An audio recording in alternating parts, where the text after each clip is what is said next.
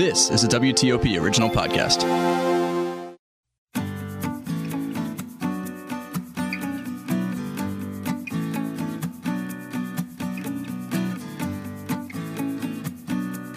Welcome to another episode of The Vine Guy. I'm your host, Scott Greenberg. And in this episode, I have the unique pleasure of welcoming to the podcast Jean Nicolas Méo and Jay Boberg, who are partners in Nicola J, a winery located in Willamette Valley, Oregon. Nicolas-Jay is the story of a three decade friendship between famed Burgundian winemaker Jean Nicolas Méo and visionary music entrepreneur Jay Boberg and their shared love of Oregon Pinot Noir. Now, Jean Nicolas and Jay became friends in 1988 when Jean Nicolas was studying abroad in the United States. Actually, I believe in Philadelphia, and he was studying energy economics, and we'll get into that in a second. But the two found that they shared similar philosophies about life and, most importantly, music and wine and their friendship blossomed from there. Now, while Jean Nicolas immersed himself in guiding his family's renowned domain Méo-Camuzet, and Jay continued to build his own IRS record into a seminal indie label, and again, we'll talk a little bit more about that. Big fan, Jay, huge fan. They stayed friends over the next quarter century. They discovered a shared interest in the quality and potential of Pinot Noirs from Oregon, which Jay has been enjoying since 1983, and Jean Nicolas has been exploring since attending the International Pinot Noir celebration in Willamette Valley in 1991. But it was in 2011 that was the seminal moment for both of them. Jay was visiting Willamette Valley, and it reignited his fascination with the region. He approached Jean Nicolas with the idea of starting a small winery in Oregon and from there, Nicolas-Jay was born. Gentlemen, welcome to the podcast. Jean Nicolas, I'm a huge fan of your wines. Jay, I'm a huge fan of your music. It is such a pleasure to have both of you here together with me on the podcast. But I'm going to kind of let you take it from here. I want you to tell your own story. This is absolutely fascinating that the two of you met all the way back in 1988, stayed in touch, and 25 years later have decided to start this project. How did it really all come about? Well, thank well, you for it, having us. Uh, yes, it's it's great to be there, and thank you for having us. And yes, it's it's a it's a nice story because it's a story of, of youth and and and friendship. I was studying in the United States, and this uh, was a great experience. As you said, I was studying energy economics. Uh, very far away from wine. I knew that I was going to be working at the family business back in France, but I didn't know exactly whether that would uh, that I would like it or not. And I had this opportunity of coming to the States and study uh, study there.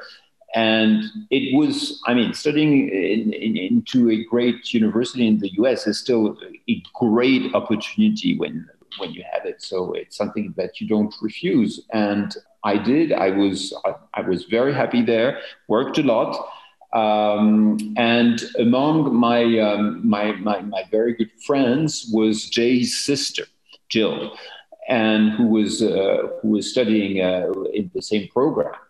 And uh, I met Jay at, uh, at a party Jill was, uh, was, was, was having, and Jay was, uh, was traveling and, and promoting his, his, one of his bands at the time in Philadelphia. And Jay was, I met Jay at, uh, at uh, her sister's party back in 88.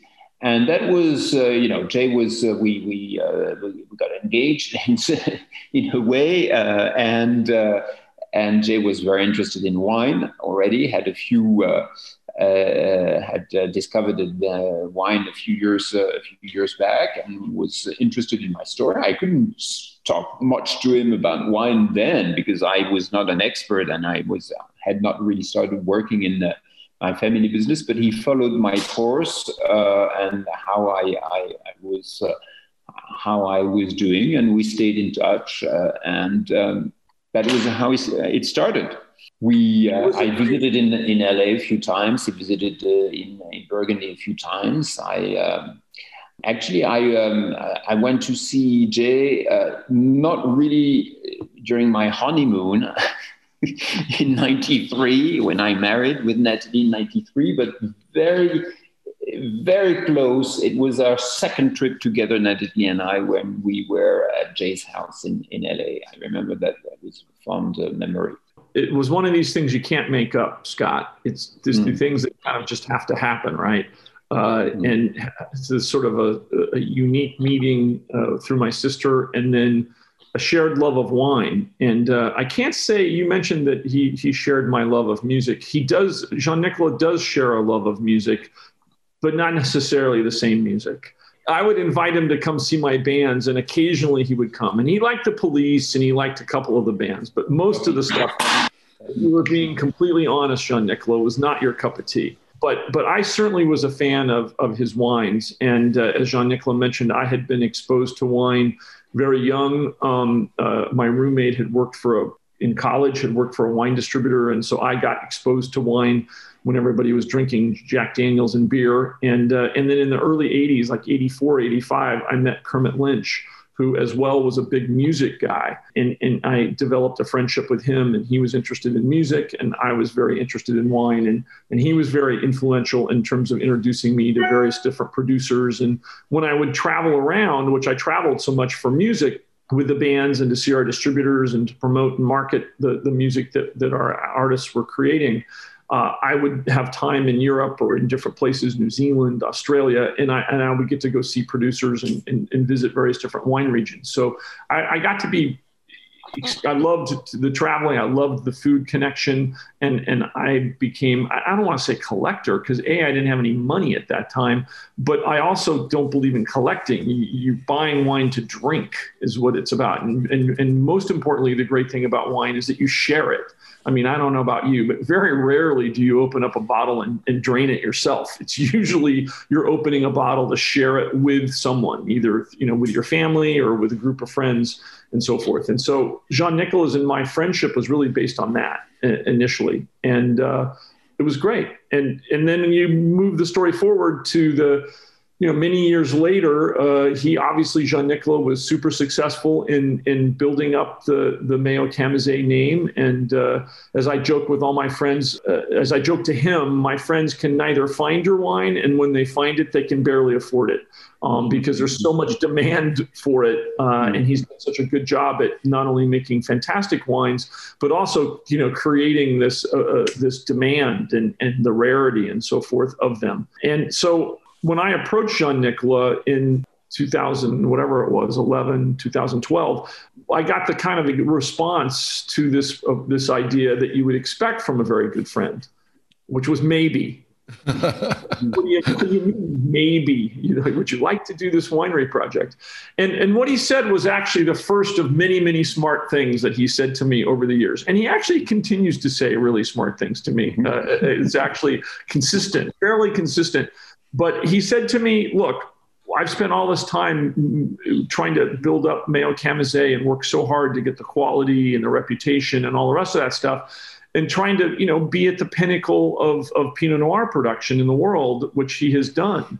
And he's i can't exactly start making wine in oregon and make something that's sort of middle of the road right? We have to do the work to go to oregon. We have to taste fruit from the different vineyards. We have to make sure that we can access fruit from vineyards that we believe we can make a world class wine. Now, we may or may not. That'll be yet for to be determined, and, and folks like yourself, Scott, and, and other wine uh, experts will determine whether or not we're making a world class wine. But what Jean Nicolas was saying is that we have to believe that we have the quality of ingredients to be able to make world class wine. He says, if we can't, then I, I don't want to do it. So that is what really started a two year period where he made uh, many, many trips to Oregon. And I'd meet him at the airport in a rental car, and we would go visit three, four wineries a day.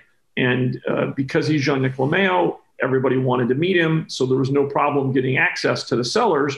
But we would visit these wineries and we would taste a ton of different uh, barrels and from different vineyards and different AVAs within Willamette. And we did that for pretty much most of a two year period that really formed our understanding of what was available, what fruit we could access, and, and also verified the quality that we both saw as and the potential that was being starting to be achieved and, and much more potential to be achieved uh, from the wines coming out of Oregon.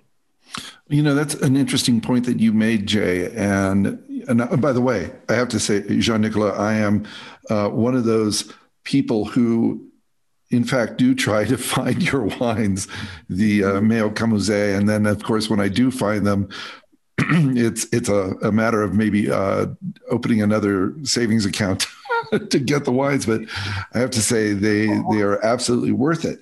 So that actually brings me to the point where here you are in Oregon, uh, Jean Nicolas, and you know Jay is taking around all these wineries. You're tasting these wines, and I, I want to get your perspective because Oregon is not Burgundy. I want to know what grabbed your attention. Why why Oregon? Why why not another wine region in the United States? Well, it's it's um, it's very interesting because I think that uh, my first um, contact uh, with uh, uh, American Pinot was more in California. I was very conscious that in California, where they do, I mean, there are, there are very great uh, Pinot Noirs being uh, produced in California. But at the time when I started, it was it was difficult it was difficult, and I kind of understood the uh, the, the, the will of uh, trying to achieve it. I was not thrilled at first with the conditions in uh, in California, and now, of course, you have all the pinots uh, made right next to the coast on the coast, which are extremely interesting. But at the time, it was in the middle of uh, the Napa Valley, and I was I was not, you know, I was not excited about that. And I'm talking, uh, you know, beginning of the 90s actually. And I thought that I went to Oregon in 91. I thought that Oregon was much more interesting in terms of uh, uh, the, the, the, natural conditions. I didn't return to Oregon for a long time, but I was, I, yes, I was definitely thinking I was much more impressed with Oregon then. So I guess this very initial um, um, experience, uh, early experience, played a, a, part in shaping my mind in, in with, the, with the fact that uh, there was potential in Oregon. And nothing so, against California, right? I mean, it just wasn't the style of, of Pinot Noir you were looking to make. Yes, it was uh, definitely not the style of Pinot I wanted to to to do. Although at the time there were interest, very interesting Pinot Noirs, but uh, was not. I was not not attracted to it. And I must say also that uh, with California, it, it, it's obviously a, the, the, center of wine in, in, US, and uh, there is a lot of dedication and greatness in, in that region. Uh, it, it, was not exactly um, it's not exactly the, the, the, kind of wine region I was um, really in sync with.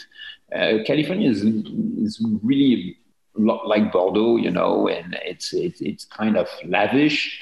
Uh, and I found myself much more at home in with the with the spirit of uh, Oregon, which of course is very American, but it's also smaller and and and more uh, in sync with uh, with what I know of about rural and France and and, and Burgundy. Also, the big thing about California also is that when you think about California, you think about great wines, but you do not necessarily think first about Pinot, Pinot Noir. I think Sonoma yeah. might take exception, but yes, yeah, Sonoma Napa, absolutely. Uh, of course, but when you think about Oregon, you think about Pinot Noir. When you think about Burgundy, you think about Chardonnay and Pinot Noir. But you you, I mean, these are regions which are dedicated to Pinot Noir, and this comes first when you think about uh, when you name the region.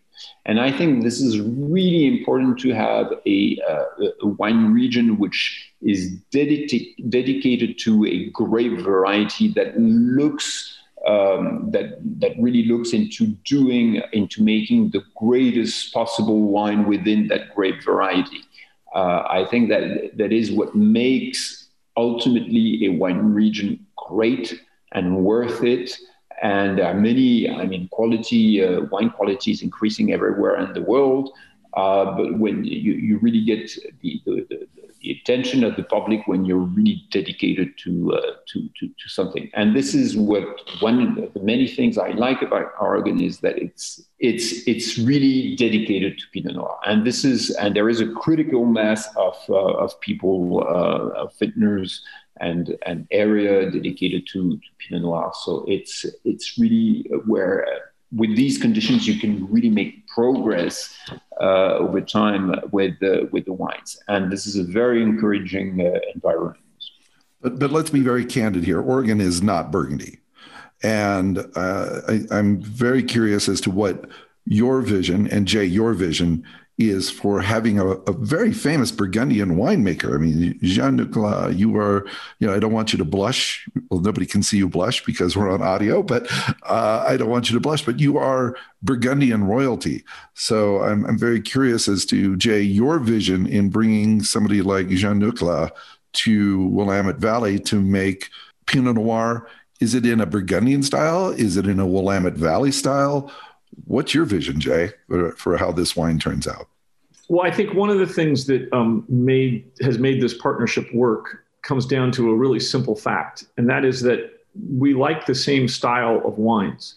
If you laid out five bottles of Burgundy, different different makers of Gevrey Chambertin, or you laid out five different producers of Pinot Noir in the Willamette Valley or in Sonoma, and Jean Nicolas and I tasted them, I pretty much guarantee you we would pick the same one or two bottles as being our favorites. The style of wine that we've been drinking together, and this is the benefit of us having drank wine together for 25 years, is that we really share a lot of the same ideas of what makes a great wine.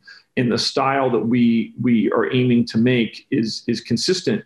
And, and that is really making wines that we want to drink. And it sounds really cliche, but it's it's true. I mean, if if you're making if your goal is not to make wines that you're trying to sell for the highest price you're trying to do this or trying to do that the goal is simply to make wine that we want to drink.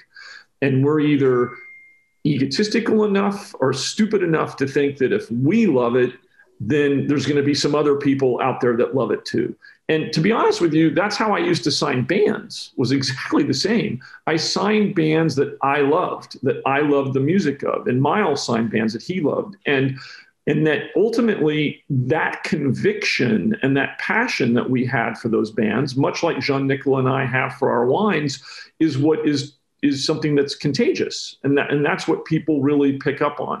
So that's the first thing I think that's important in terms of making Burgundy wines in, in Oregon. It's it's a obviously a preposterous question. We get that a lot of people will say, "Hey, you guys are making Burgundy in Oregon," and Jean Nicolas kind of smiles and he's very polite. But the reality is is that obviously you can't make Burgundy wines any place outside of Burgundy. Why is that? Because you need Burgundian grown grapes.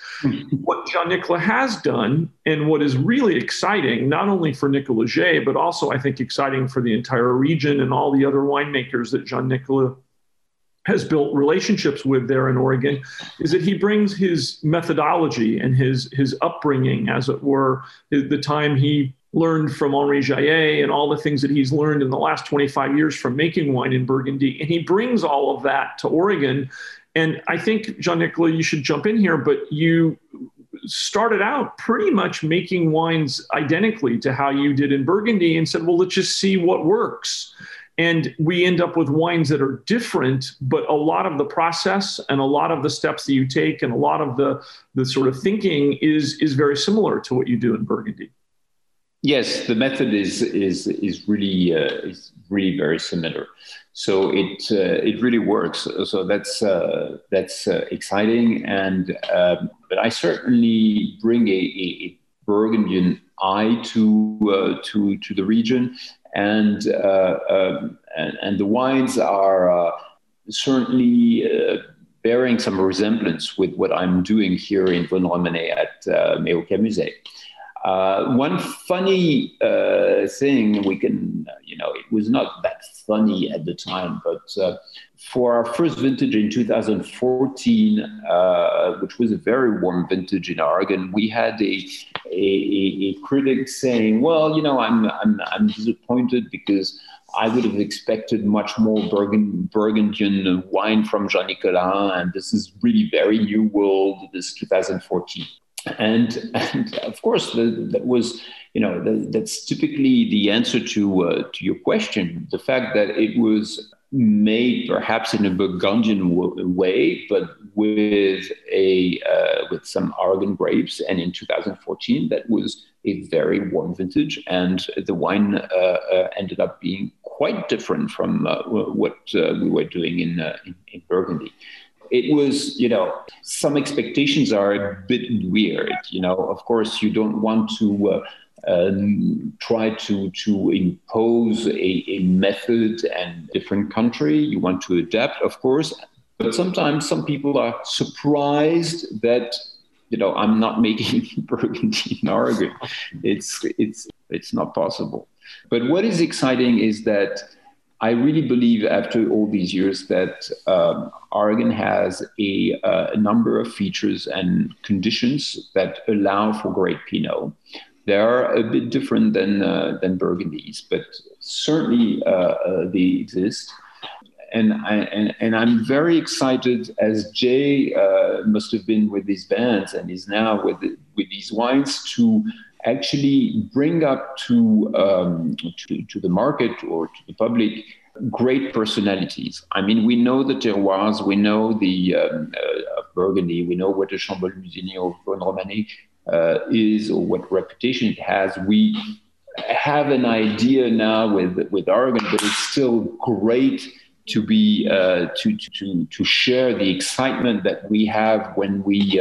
Uh, when we taste the wine, some of the wines we make, and uh, from great vineyards or great areas, and say, "Oh, well, this is this has great character," and we we really discover the, the character of these uh, of these wines. We in a way we make them, but it, we, we also let the wines guide us, and uh, uh, I let them uh, show themselves, express their personality, and I'm here to guide the wine to uh, to bring the wine to to maturity.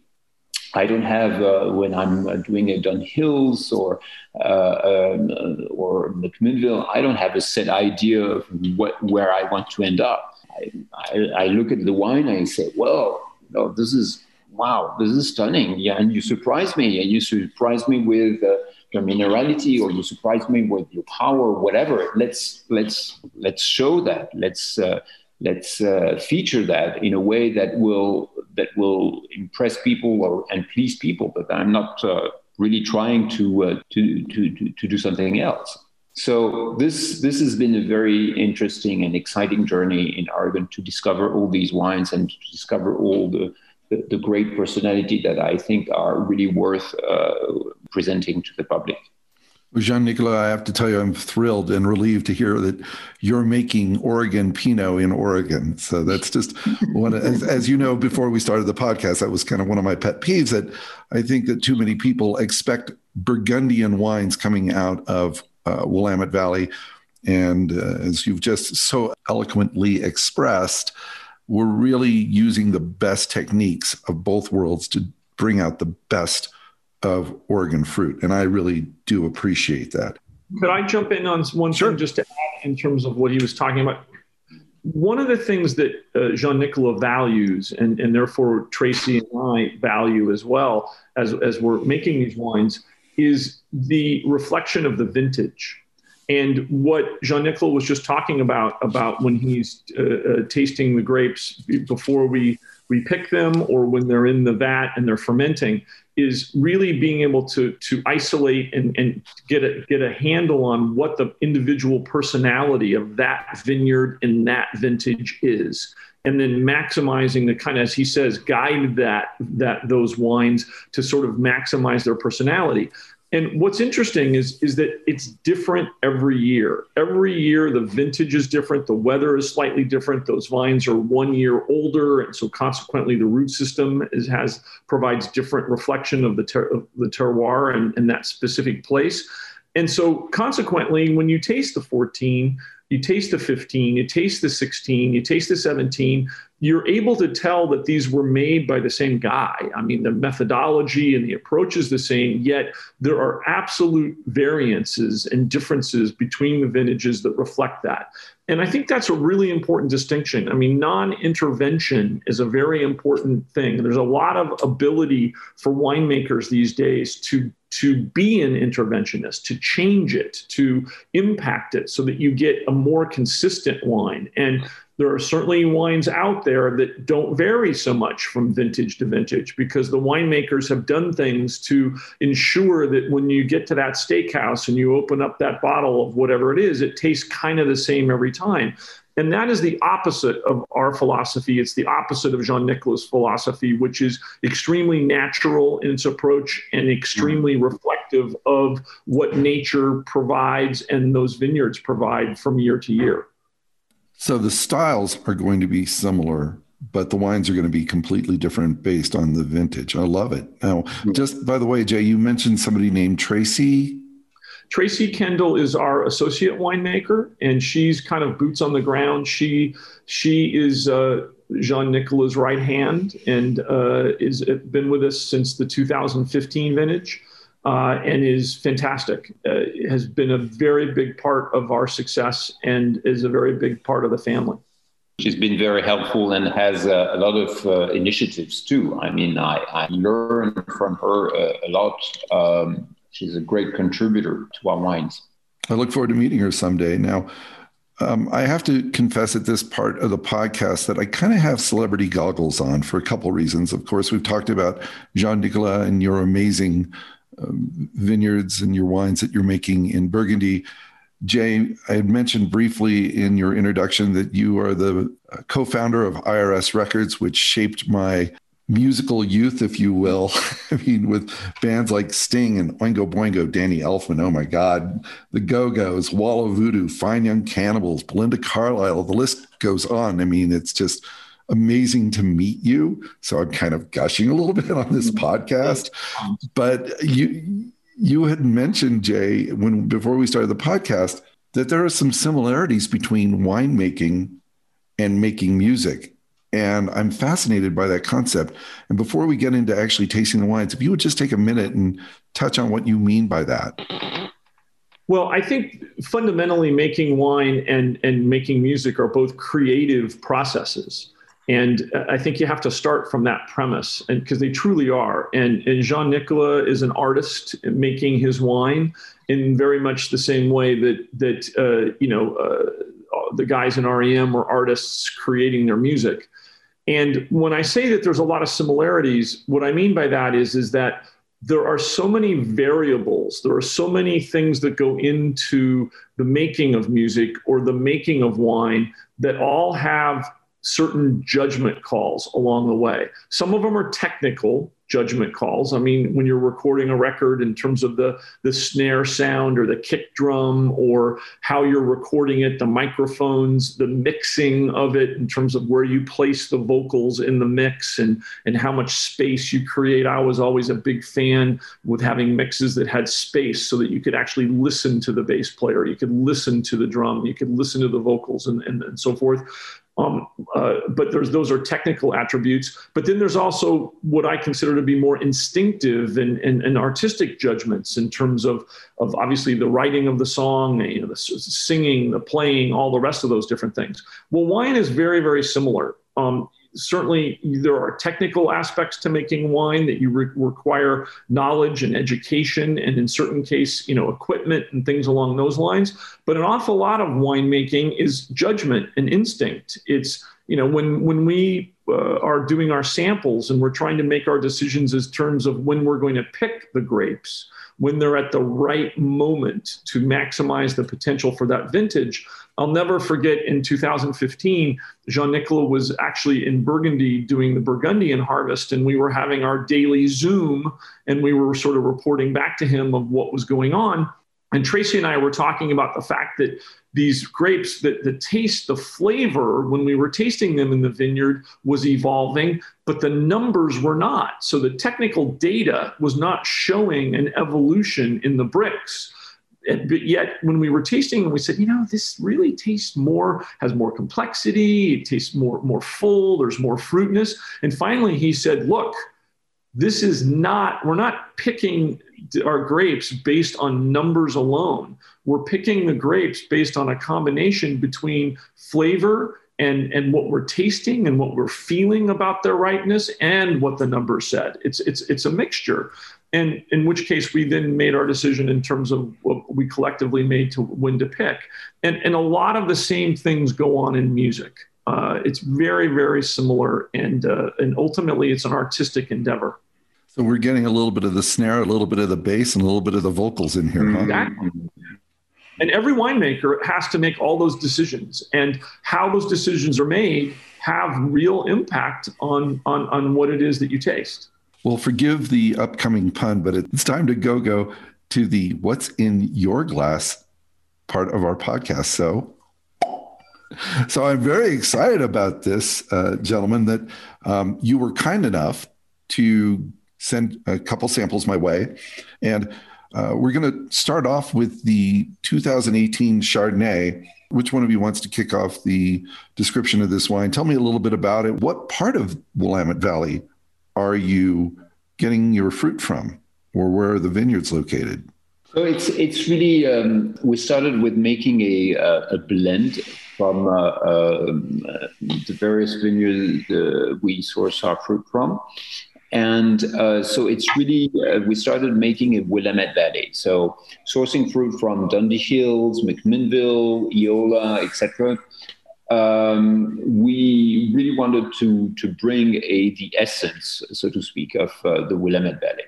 And then by with this process, we also uh, came through uh, great personalities, great wines uh, that we wanted to show on their own, so to speak, because I, we thought that they, they, were especially interesting. Uh, and that they had uh, personalities that were that were especially striking. Uh, so this is uh, this is basically the the, the, the, the, philosophy, and the Chardonnay is about the same. Um, I think you have the Affinité Chardonnay, um, and uh, it's uh, it's a blend from uh, our um, some Chardonnay from our vineyard Bishop Creek and some uh, fruit sources elsewhere in the valley. So this this is extremely interesting because I think that uh, Chardonnay uh, from Oregon is is, is really taking off uh, and has been enjoying a great evolution in the last 15 years. And it's, I mean, we get very interesting wines from uh, from Oregon, uh, uh, and it shows a um, a character which which is very balanced very fragrant, perfumy, and uh, uh, has great, great, great potential. And um, so this Affinité uh, Chardonnay is is made to um, be enjoyed relatively early on. And we also make a Bishop Creek Chardonnay, which is a, uh, a more serious wine and has, um, we think, a very good capacity to age and and that's it. It's it's really exciting to see. Uh, there are also the uh, the shaping and of uh, great personalities in, in Chardonnay, and we're we're extremely extremely excited. Where we're seeing the same development in Chardonnay as with uh, Pinot in in Oregon, and it's very very very exciting. Well, I'm very excited to try this. I can tell you that right off the bat, those aromas are intoxicating. They're beautiful. I'm getting like a lemon meringue pie. I'm getting uh, pear blossom and nectarine just bubbling up uh, out of the bouquet here. And I can't wait to try it. It's actually, my, I'm salivating just smelling this wine. I just, I mean, it's it's uh, amazing. I know, I know. It's it's great. Tasting this Chardonnay though, wow! The first thing that hits me right on the palate is the balance. Mm. It's perfect. It's absolutely perfect. Mm-hmm. The acidity, the fruit structure just are in perfect harmony on this wine. You know, you say it's it's you know ready to drink now. It's easy drinking. This is a serious wine. Uh, I mean, I'm going to disagree with you. It, it, this is a serious wine, and and this is a wine that I think you could enjoy both both on its own, and I think it would be incredibly food friendly. a butter poached lobster and this wine would be very happy together, in, in, my very humble opinion. It has that crispness uh, to be able to to stand up mm. to food um, for sure. Uh, yeah. But stylistically, I think Scott, it is a is a Chardonnay again that, that are the kind of Chardonnays that we like to drink, which are the ones that are balanced. And to have you call it perfectly balanced, I mean, we could just stop the podcast right there, and I'm I'm, I'm ready to leave because that is our goal. I mean, it's for the Pinots and the Chardonnay is this idea of balance uh, between the structure, the acidity, and the fruit and complexity and so forth. And I find disappointing in wines is when they're not balanced, you know, and you see these wines that are, are all acid in structure and no fruit. And then you see these wines that are these big fruit bombs that, you know, a lot of people love, but, but, but they don't have the structure and the acidity to, to offset and they're, and they're, and they're so ripe. And to hear you say that this is perfectly balanced is, is music to my ears. That that is exactly what we're going for. No pun intended, right, Jay? Well, maybe slightly. Mm-hmm. well, mission accomplished, gentlemen. That is a that is a beautiful wine, and again, the fruit's lovely.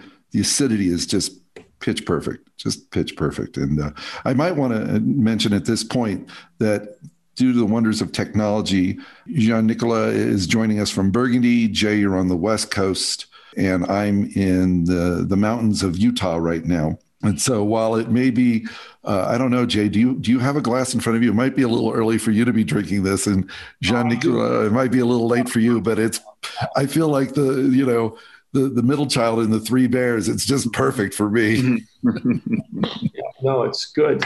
It's good. Uh, it's it's uh, it's a very friendly wine. Yeah. Yeah. Yes, and I and I'm glad to be making friends with it right now. All the so, grapes are um, are organically farmed. Um, oh. In fact, all of the all of the grapes that go into all of our wines are either organically farmed, biodynamically farmed, and then we have one vineyard that follows what they call the Live protocol, L I V E, which is yep. unique sustainable farming protocol uh, unique to Oregon. So, talk a little bit about that before we get into the second wine. I'm very curious about the the decision to go organic and biodynamic. It, it, definitely more and more vineyards are heading that way, and I love hearing about it. But it's becoming a thing now, and people are actually actively seeking out wines that are either organic, biodynamic, or live, sustainable. Yes, it's. Um, uh, I mean, it's it's absolutely uh, essential, of course. And uh, one of uh, one of the ideas uh, behind that is that uh, you know when you um, try to find a balance with your environment, you end up having a balance in your wine too, and you want to really um, try to obtain some some harmony and. Um, and of course, also there is the concept of uh, sustainability. The fact that uh, you know a vineyard is there uh, for a long time. It's a uh, uh, uh, it's a culture which is really um, planted a plant that, that, lives long. So you have to find a, a, a way to accommodate the the environment, and it's it's not always easy. Doing wines uh, making wines in Burgundy and Oregon also, you can, I mean, you have um, a, a uh, an easier environment in Oregon regarding uh, the climate than in Burgundy. So I think it's it's a bit easier to make um, uh, wines uh, and and be organic in uh, in Oregon. It rains less during the, the, the the season in Oregon, so it's it's really I mean, I feel a kind of obligation when I see how difficult it is in Burgundy. Sometimes I, I feel a kind of obligation to uh, do it and to try it and, and, and, and, try to master it in Oregon because definitely conditions are, uh, are, are, easier in, uh, in Oregon. I think that we have an obligation to try to maximize the potential of what these lands can can create, what these vineyards can create. And much like the difference between how a tomato tastes when it's been grown, you know, you buy it at the farmer's market and it came from someone's organic vineyard and, and uh, outdoors and all the rest of it. And you eat that tomato versus the tomato you buy in, you know, February that came from a hothouse that was, you know, used a lot of chemicals and so forth.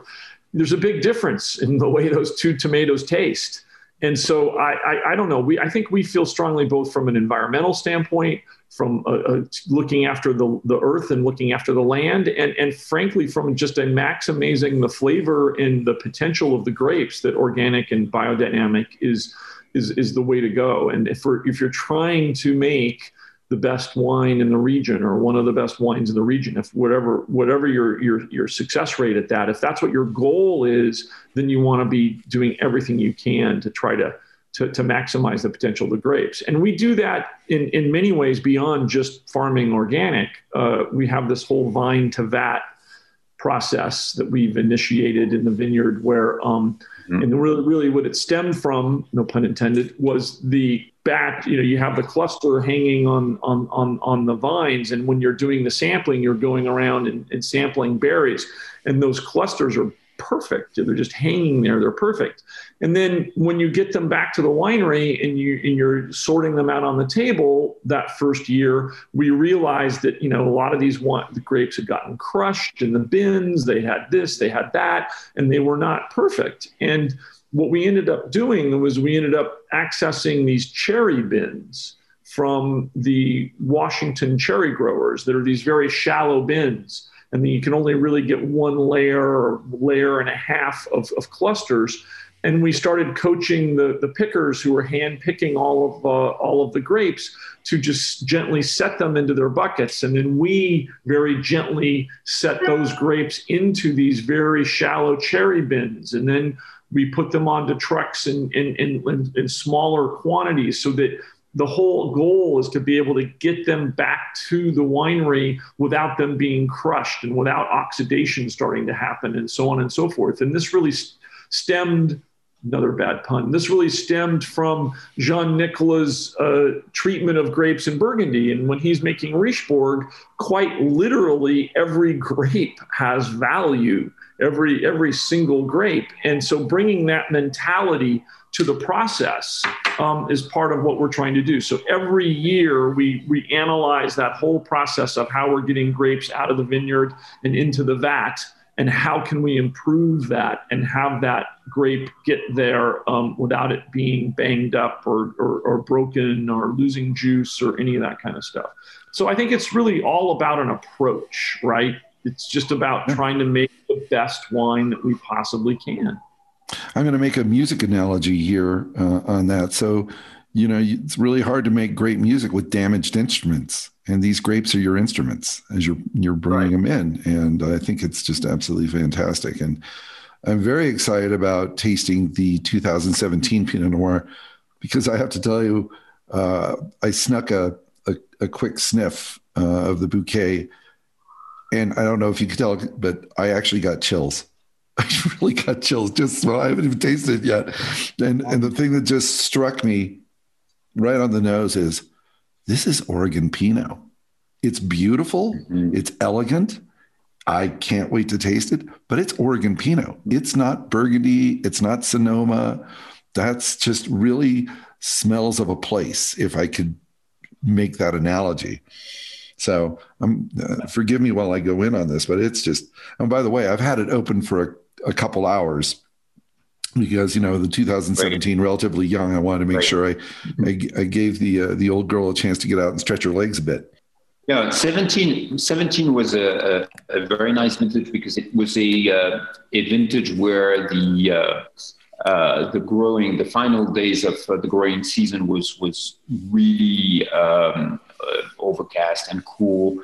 Uh, we actually had a little bit of rain, which of course started us uh, worrying about on, on the other way. Uh, you know, you're expecting the weather not to be too warm, and then the weather is not too warm, and then you're worrying about uh, the weather not becoming too cool. But that's that's the way we uh, you know we we we go from.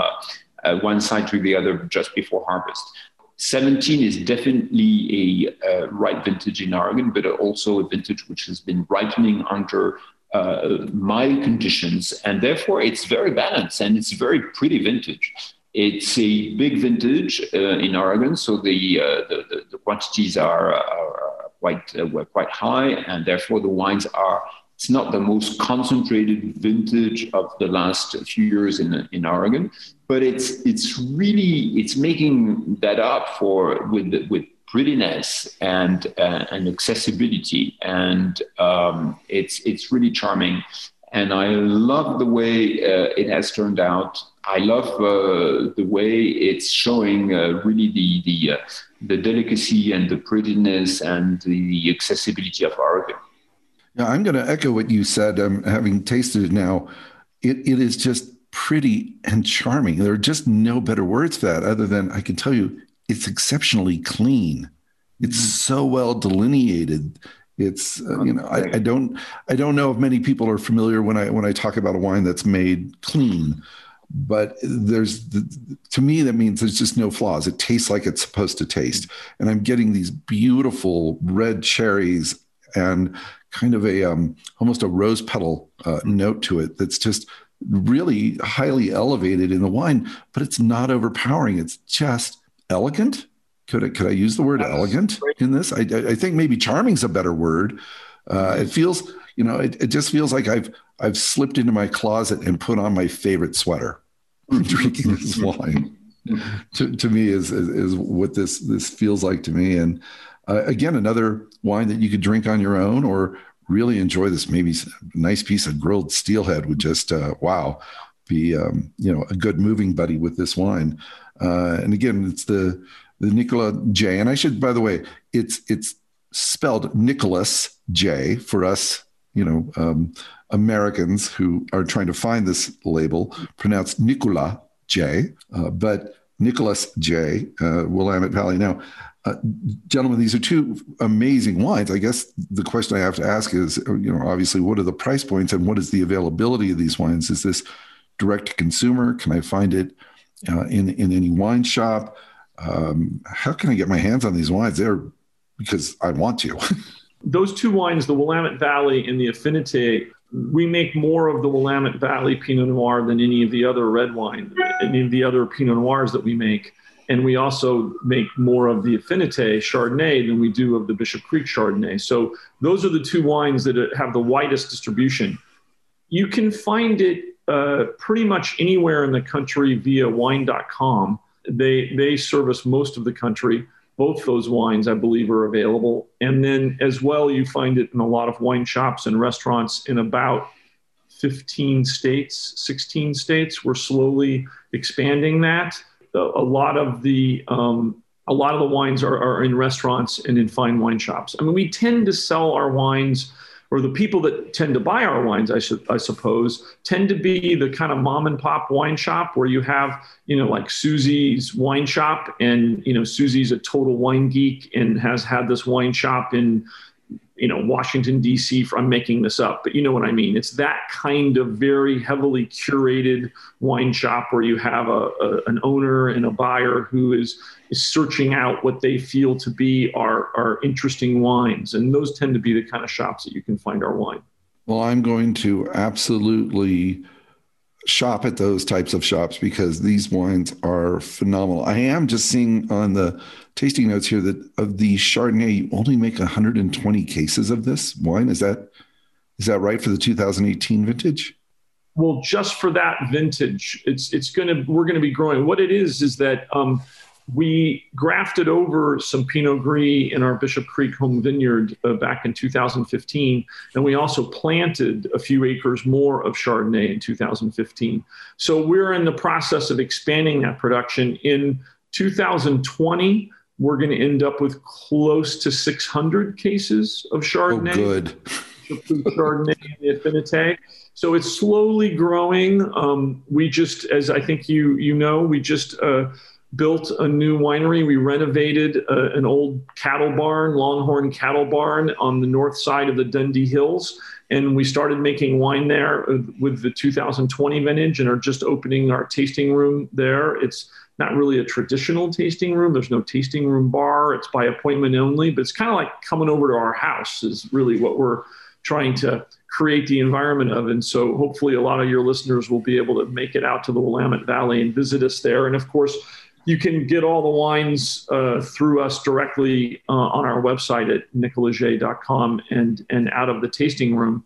But uh, we're planning more Chardonnay at the new estate. Um, we'll have the ability to plant about 25 acres eventually, although that'll be a slow process over a number of years. But uh, we planted an acre a couple months ago, and we're planting another three or four acres in the fall, and we'll plant some more. He, Jean is working on a nursery project for some vines coming over from uh, France, and that'll be a few years away. But we'll be planting some of those in our new vineyard uh, at the estate at the estate vineyard here in the years to come. So we got lots of plans, but as Jean Nicolas reminds me on a very consistent basis, this is not the music business. This is the wine business. It's very slow. It takes a long time. You plant a vineyard and then four years later, you get a little bit of fruit from that vineyard. And then hmm.